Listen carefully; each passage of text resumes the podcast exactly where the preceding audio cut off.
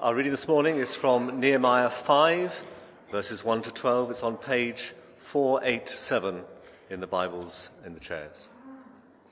Nehemiah 5, verse 1. Now the men and their wives raised a great outcry against their fellow Jews. Some were saying, We and our sons and daughters are numerous. In order for us to eat and stay alive, we must get grain. Others were saying, We are mortgaging our fields, our vineyards, and our homes to get grain during the famine. Still others were saying, We have had to borrow money to pay the king's tax on our fields and vineyards. Although we are of the same flesh and blood as our fellow Jews, and though our children are as good as theirs, yet we have to subject our sons and daughters to slavery. Some of our daughters have already been enslaved, but we are powerless because our fields and our vineyards belong to others. When I heard their outcry and these charges, I was very angry. I pondered them in my mind and then accused the nobles and officials. I told them, You are charging your own people interest. So I called together a large meeting to deal with them and said, As far as possible, we have brought back our fellow Jews who were sold to the Gentiles. Now you are selling your own people, only for them to be sold back to us. They kept quiet because they could find nothing to say. So I continued, What you are doing is not right. Shouldn't you walk in the fear of our God to avoid the reproach of our Gentile enemies? I and my brothers and my men are also lending the people money and grain. But let us stop charging interest. Give back to them immediately their fields, vineyards, olive groves, and houses, and also the interest you are charging them 1% of the money, grain, new, uh, wine, and olive oil. We will give it back, they said, and we will not demand anything more from them. We will do as you say. Then I summoned the priests and made the nobles and officials take an oath to do what they had promised. This is the word of the Lord.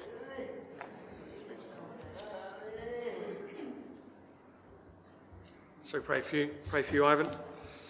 Father, would you bless this man as he preaches? Would you encourage him? Would you fill him with your spirit as he uh, brings to us uh, what he has prepared uh, in, in, these last few days? Lord, uh, bless him now in Jesus' name and us as we hear. Amen. Amen. Good morning, and a special hello if you're listening to me via the church website. I was very pleased to be given this subject of Nehemiah and the walls of Jerusalem because I've got some experience about building. About building walls, in fact. My first major project took place before I was married, and I was living at that time in Torquay. And one day, my garden wall fell down. No problem, I thought. I'll sort that out myself. I'll build another wall. So I rebuilt it, bought some cement, easy job, no problem. And then one windy day, I was sitting in my lounge. I looked through the window, and I saw, you know what's coming, don't you? I saw the wall wobble. And I thought, oh dear. And it finally fell down. It, all, it was all as though it was happening in slow motion. And I just saw this happen, and I thought, oh dear. anyway, to cut a long story short, I had to call in a builder and get the thing done properly. My second experience, major experience, happened here in Shrewsbury. I had um, a concrete block at the back of the garden. Now, those of you who know about building, you'll know it was, um, it, it was a gravel board. So you know what those are. Uh, anyway, I lost my, I couldn't carry it. It was too heavy.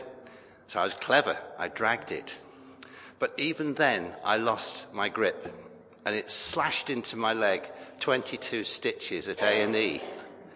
Uh, and I couldn't, I, I, I, sat, it's not, I sat with my foot up for about six weeks. It was, it was, it was very, very, very frustrating. Anyway, uh, that's another story. Um, I, I realized that building was not for me. I gave up on that. So much for my building experience. But I rather fancy that Nehemiah didn't encounter the problems that I encountered. The, issue he, the issues that he faced were of a different nature. Uh, the title of this talk, in fact, should really be Trouble at Mill. And that's an expression coming from the cloth mills in Yorkshire and Lancashire, where there were frequent disputes between workers and management. And for Nehemiah, trouble at mill meant that he was facing opposition from without. But the passage that we read this morning shows how he also had to deal with conflict from within, from within the ranks. This is what happened. The poorer Jews complained that the wealthy Jews were either ignoring their desperate needs or actually making those needs worse through exploiting them. And the situation was aggravated by a famine so that those who owned property were forced to mortgage their fields, vineyards, and houses just to get food. Others had to borrow in order to pay the king's tax on their lands. And some were forced to sell their children into slavery to their fellow Jews just to pay their bills. All in all, it was an, an appalling situation which was dishonoring to God. Nehemiah became angry, very angry, in fact, when he heard these complaints. And the first thing he did was to take on, to confront those who were guilty of mistreating the poor. Because after all, it gave their enemies chance to make fun of them and their God. Because they were ignoring the, the, the Mosaic, the law of Moses, that prevented a Jew from loaning money to, at interest to a fellow Jew in need. And the, wealthy, the wealthier Jews were not only charging interest, but they were also taking Jewish children as slaves, as collateral for the loans. So they were acting callously, greedy for profit, disregarding the consequences that this had on the poor and their families. Nehemiah saw these problems and they realized that they were really serious. He realized they were really serious. And he decided to stop the work on the wall long enough to get these problems resolved. So it really was a case of trouble at mill. Can I just say a few words about opposition? You'll always face opposition when you're getting things right. So it can be a good sign. Opposition makes you reassess your position. Are you really getting it right? Is, is a given project really worth the, the bother? Is it worth the trouble? And are you doing it in the most appropriate way? So, what's, what, where, where is all this leading? We're not building walls, or most of us anyway. And, uh, but do we face opposition because we're following Jesus? If we do, it's not surprising. And that surely indicates that we're getting it right. And that should be an encouragement, shouldn't it? I, I remember a year or two ago, I was really stopped in my tracks because I was reading about a pastor in Egypt. I've always got to, had a soft spot for Egypt. But he was facing opposition. Uh, in fact, it was persecution. And he asked for prayer. I would have expected him to ask for prayer that the troubles would come to an end, but he didn't. He asked for prayer that he would be given the strength to stand in that situation and to stand up to the opposition and resist it. Now, I don't know about you, but I find that a real challenge. I wonder how do we cope with opposition, whether it's opposition from fellow Christians or from those who don't share our faith? if we work it out as a point of principle, then we really have to act. And Nehemiah decided he'd reached that point. He'd have to take action and he'd have to do it straight away. And so he stopped what he was doing and he dealt with the problem straight away. I wonder what would we have done if we had been in Nehemiah's shoes?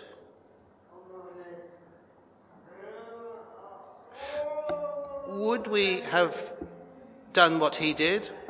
Or would we have walked away from the situation hoping it would go away? Would we have preferred not to get involved? I wonder. I'm reminded of the story about the men who were shipwrecked on a desert island. They were abandoned there for several months. And they were only discovered by chance by a ship that happened to be going that way.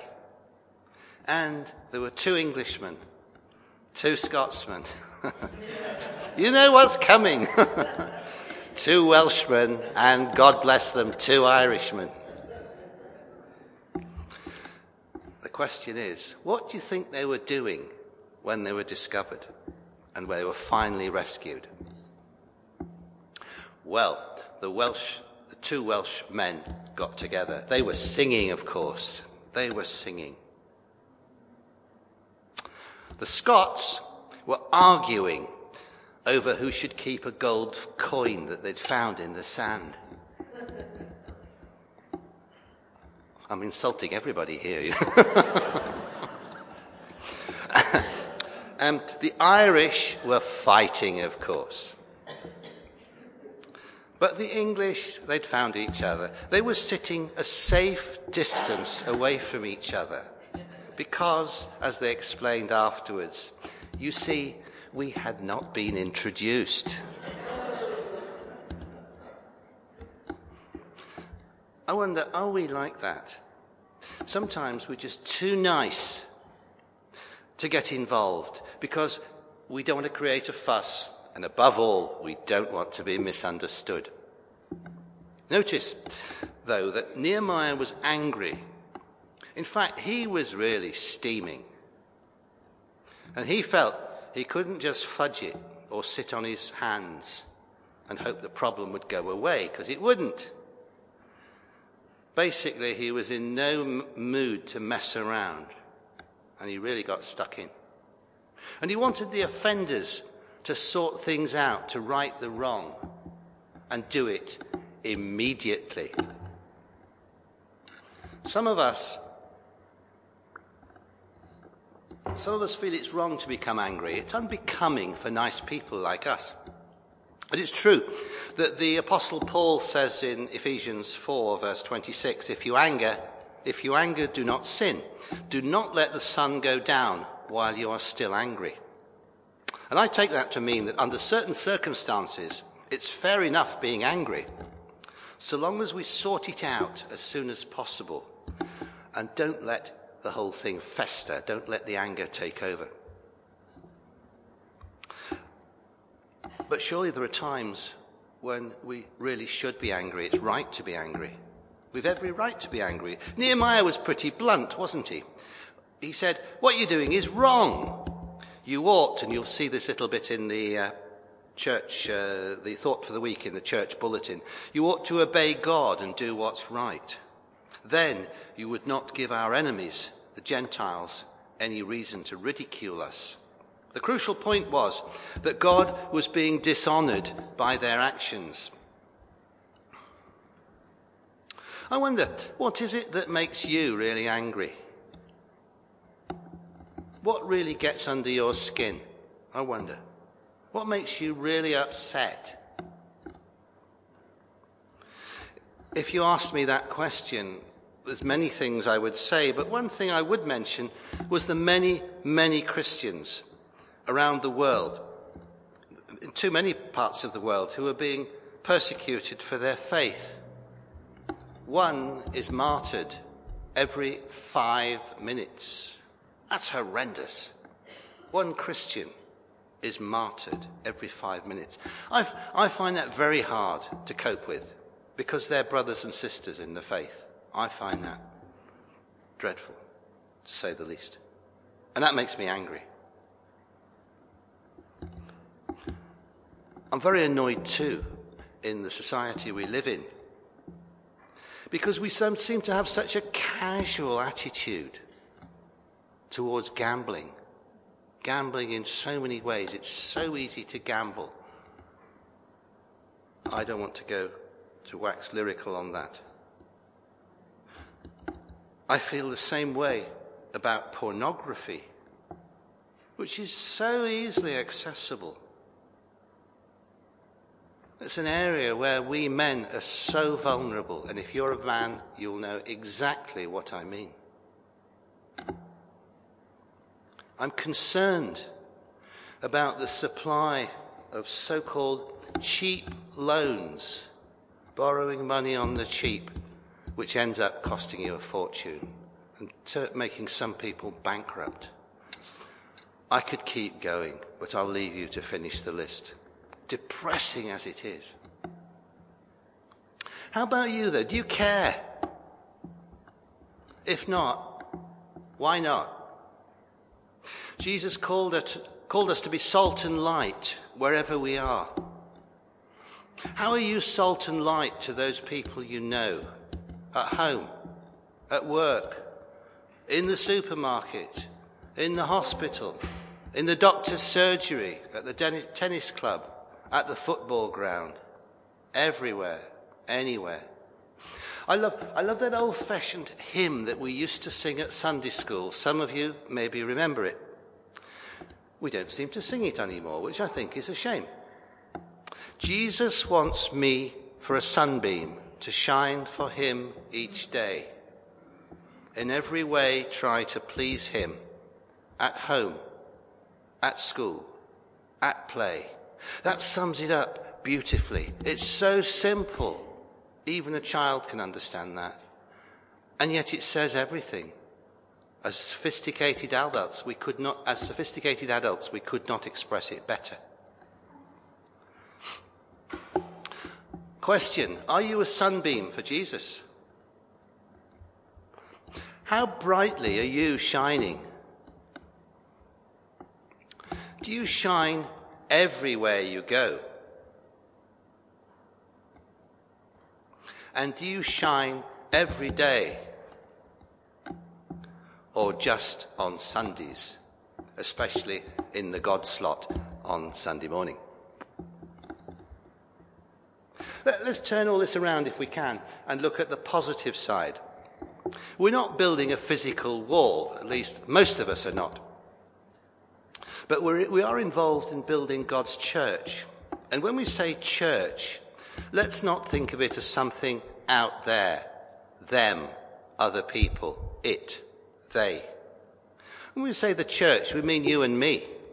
It's not them, it's us. It's interesting, isn't it, that we never say in the Lord's Prayer, it's not my Father, it, we say our Father. Jesus taught us our, to say our Father. We're not on our own. We're in this together. We're part of a family. We do it together. We collaborate. Our Father. We're in this together. And I wonder, what part are you playing? We shouldn't attempt to do everything because that's not really possible. But we can't opt out and do nothing. Are you doing your best? Are you doing your bit to the best of your ability? We all do different things, and some of us have upfront roles in the limelight, but all parts have equal value. I'm so glad that somebody invisible switches on the heating in church. So thank you to whoever turned it on this morning. And I'm grateful to those who vacuumed the floor, whoever cut the lawn outside. And I also thank those who preach in church here. Notice I didn't mention them first or say that they're the most important. They have a key role, yes, they do. But where would they be without the amplification? You wouldn't even hear them. All these, you can say, are low profile jobs. They don't get the brownie points. You don't see them being done. But those tasks are so important as they're so interdependent. We can't manage without them. Having said that, some of you may be unable to do anything physical because you've got limited mobility. But you can pray. I haven't got time to, to list all the things you can pray about. But please don't forget our MP, Daniel. Don't forget our Prime Minister, Theresa May. Don't forget all those trouble spots in the world where Christians are under the cosh. They're being persecuted. Do pray for them. Closer to home, don't forget our vicar Peter as he shepherds the flock. Not an easy job. Pray for Peter. And don't just pray for Peter, pray for his wife, Debbie. Because Debbie is not there just to make up the number.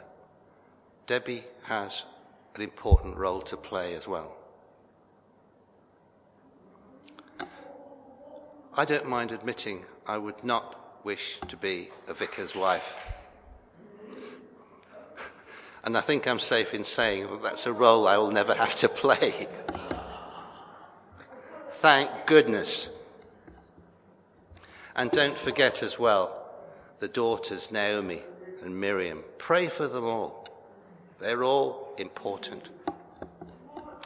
Can I make a few very practical comments now? And there's no particular order in these comments. Um, they're somewhat random. Um, some of these comments will be relevant to you, some of them won't. That's fine.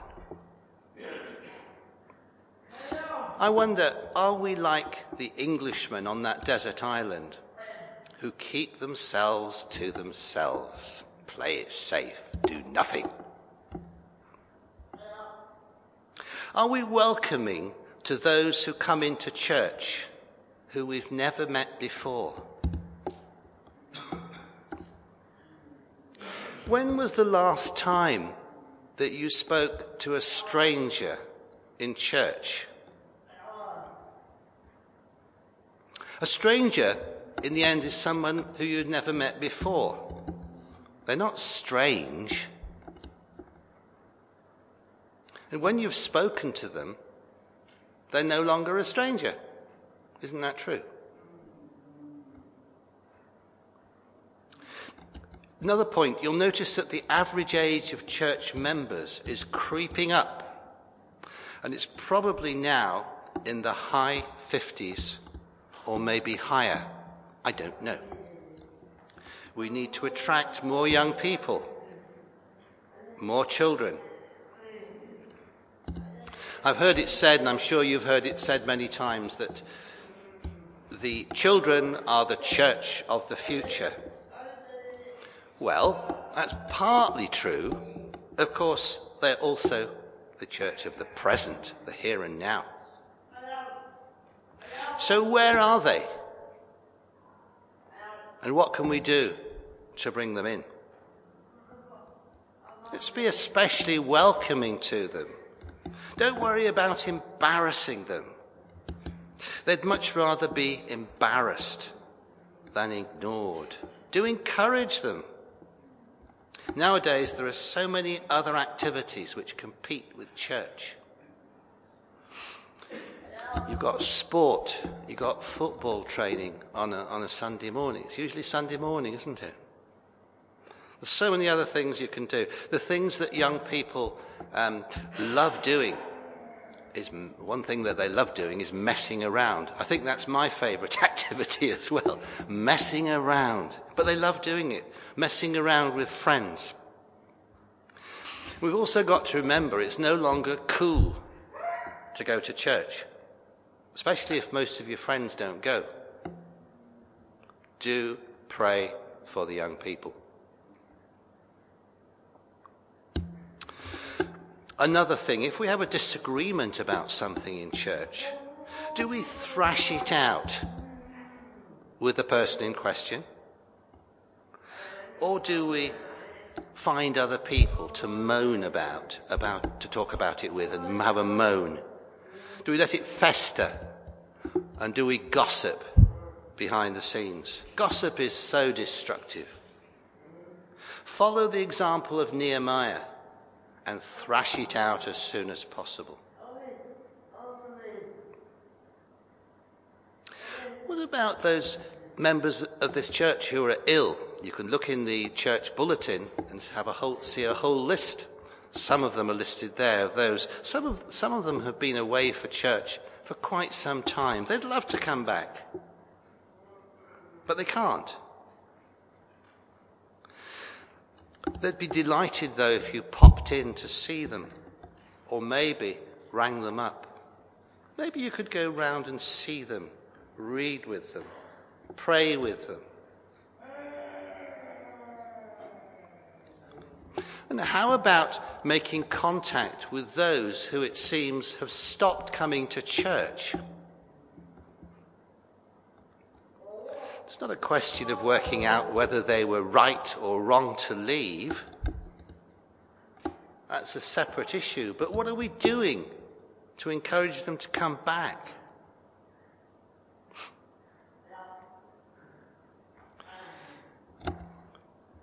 In some services, and it was at the nine o'clock today, we shared the peace. I wonder, is that just a quaint custom which we Anglicans do for a bit of fun, just for a bit of light relief? Do we just look out for our friends and, and just and make a point of giving them the peace because that's nice and it gives us warm feelings? Or do we make a point of including those who can so easily be overlooked?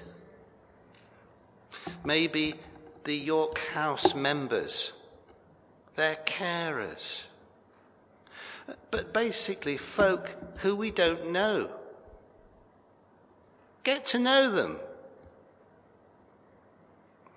And then at the end of the service, when we share fellowship over a cup of tea or coffee or glass of orange juice or whatever you drink, is it a case of, how are you? Oh, I'm fine, thanks. How are you? Yeah, yeah, yeah. Or do we actually engage with the other person? What if that other person says to you, well, uh, I don't know quite how to put this, but I'm having a struggle at the moment. I don't really know how to cope. What would your reaction be? What would you say? Would you even hear it? Or would you be apart from that, you'd be thinking about what you were having for lunch. You're thinking ahead so you don't hear them. Do we engage with each other? What do we do? Do we care? What do we do? As we consider all these comments, let us act as Nehemiah would have done. In other words, let's not fudge it or sit on our hands and do nothing. Let's get stuck in and let's get stuck in immediately. Jesus said in John's Gospel, As I have loved you, so you must love one another. If you have love for one another, then everyone will know that you are my disciples. That, if we look at that, that's quite a challenge, really, isn't it? If you have loved one another, everyone will know that you are my disciples. I, I, as I read that, I was thinking, I wonder, when someone walks into Christ Church for the first time, do they see that love in action? Do they realize we're Jesus' followers? And do they feel embraced by that love? As I close, can I leave you with a few challenges? how do we cope with opposition as we stand up for Jesus? Are we standing firm or do we give way? Do we compromise? The second one, when we see some injustice or some problem in society which makes us angry, how do we react? Do we walk away? Or do we act as salt and light in that situation and do something?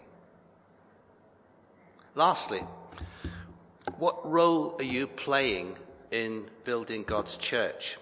Are you doing the bit that you're called to do here at Christ Church?